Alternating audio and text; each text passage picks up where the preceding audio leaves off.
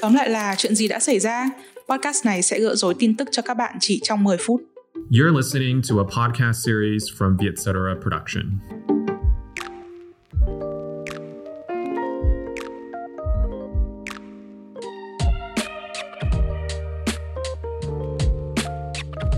Chào mừng mọi người đã quay lại với podcast tóm lại là Mình là Xuân Long, host với mình ngày hôm nay vẫn là Minh Anh Hôm nay tụi mình sẽ nói về câu chuyện rất là nóng gần đây, Chính là nợ lương và thưởng Tết.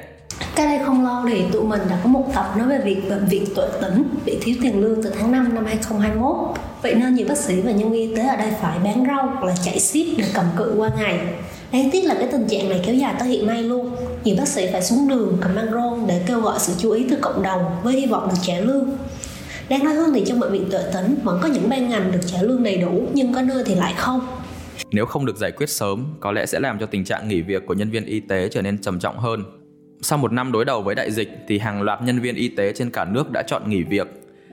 Tại thành phố Hồ Chí Minh thì ước tính có tới 1.000 nhân viên y tế đã nộp đơn từ chức.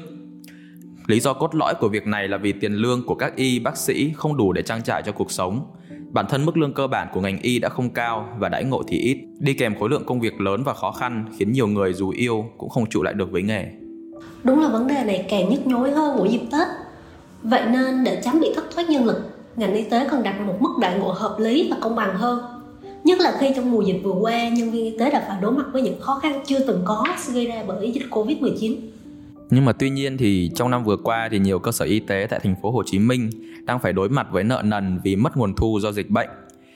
Vậy nên là cái việc thưởng Tết cho cán bộ y tế trở nên khó khăn hơn bao giờ hết.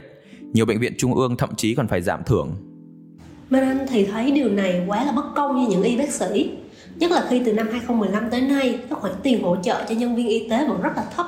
Chỉ khoảng là vài chục đến vài trăm nghìn. Đó là chưa kể trong năm vừa qua, nhân viên trong tâm dịch còn phải làm việc gấp đôi bình thường. Đây cũng là lý do mà nhiều tỉnh thành đã đứng ra đề xuất thưởng Tết cho nhân viên y tế, như thành phố Hồ Chí Minh với 1,5 triệu đồng một người. Uhm, khoản tiền này thì vẫn chưa so sánh được với những gì mà nhân viên y tế đã cống hiến, nhưng mà tuy nhiên thì nó có thể sẽ là bàn đạp giúp đưa ra các chính sách đãi ngộ thỏa đáng hơn cho họ.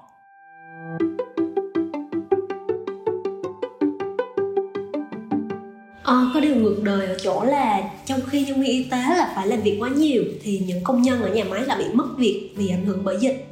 Thưởng Tết trở thành cái gánh nặng cho doanh nghiệp và cũng là nỗi lo cho người lao động lúc này. Gần đây nhất thì nhiều báo cũng đăng về công nhân công ty trách nhiệm hữu hạn Mugen đã đình công nhiều ngày khi mà họ nghe tin mình bị giảm thưởng Tết theo báo cáo thưởng Tết nhâm dần thì 50% doanh nghiệp nói rằng họ gặp vấn đề về kinh phí, dẫn đến việc phải giảm thưởng Tết hay là cắt giảm lương tháng 13 luôn. Đáng lẽ là người lao động nên được nhận đúng những gì công ty hứa hẹn với họ. Tuy nhiên thì luật pháp có quy định rõ về quy định thưởng tết không, xuân long? Theo như Long có tìm hiểu thì vẫn có nhiều hiểu nhầm về việc thưởng Tết hay lương tháng 13 là nghĩa vụ bắt buộc của doanh nghiệp. Nhưng mà tuy nhiên thì Bộ luật Lao động năm 2019 đã quy định đấy là khoản tiền thưởng Tết phụ thuộc vào tình hình hoạt động của doanh nghiệp. Thường thì lương tháng 13 hay là thưởng Tết sẽ được quy định rõ trong hợp đồng lao động mà hai bên ký kết. Và thưởng bao nhiêu thì cũng phụ thuộc vào từng doanh nghiệp nhưng mà tuy nhiên thì có hai cách tính phổ biến sau đây. Cách thứ nhất, đấy là tiền lương tháng 13 sẽ bằng tiền lương tháng 12 và cách tính thứ hai sẽ là mức lương tháng 13 sẽ bằng tổng lương trung bình của 12 tháng. Vậy thật ra là doanh nghiệp không bắt buộc phải trả lương tháng 13 cho lao động, nhưng còn việc tặng quà Tết hay tiền thưởng thì sao Long? À, về cái này thì trong bộ luật cũng nêu rõ, đấy là thay vì thưởng bằng tiền thì doanh nghiệp cũng có thể trao thưởng bằng hiện vật, ví dụ như là vé xe về quê nhưng mà tuy nhiên thì đa phần lao động đã tỏ ra không thích thú gì với hình thức này, nhất là khi nhiều doanh nghiệp đã lợi dụng nó để tặng đồ sản xuất thừa cho họ. Ừ, nghe cũng hợp lý vì quà cát có thể phù hợp nếu người lao động đã cảm thấy ấm no. Tuy nhiên đối với một số người thì tiền thưởng Tết nó đóng một vai trò rất là quan trọng giúp họ trang trải thêm cho cuộc sống. Đúng là tiền thưởng Tết là rất cần thiết cho những dịp cần chi tiêu nhiều.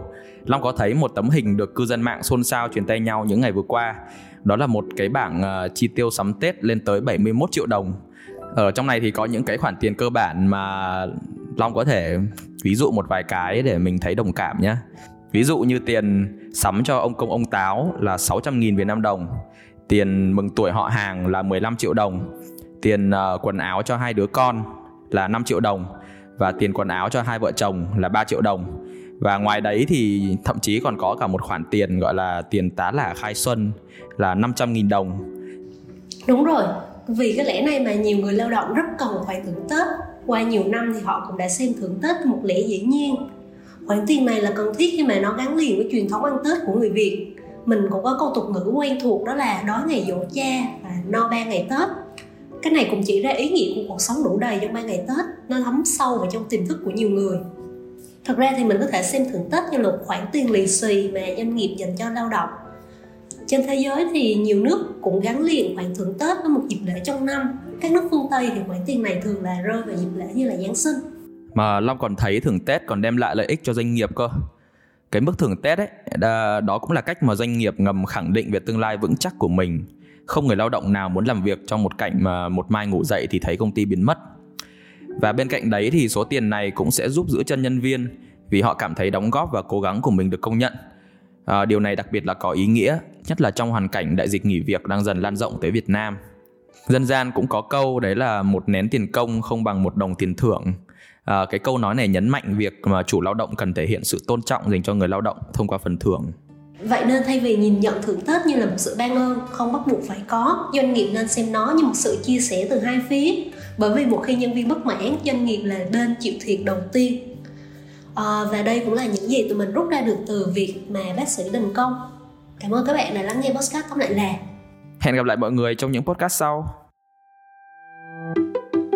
Tóm lại là lần này được viết kịch bản bởi Minh Anh và thu âm tại Vietcetera Audio Room, chịu trách nhiệm sản xuất và kỹ thuật bởi Ngọc Thủy và Huỳnh Đỗ.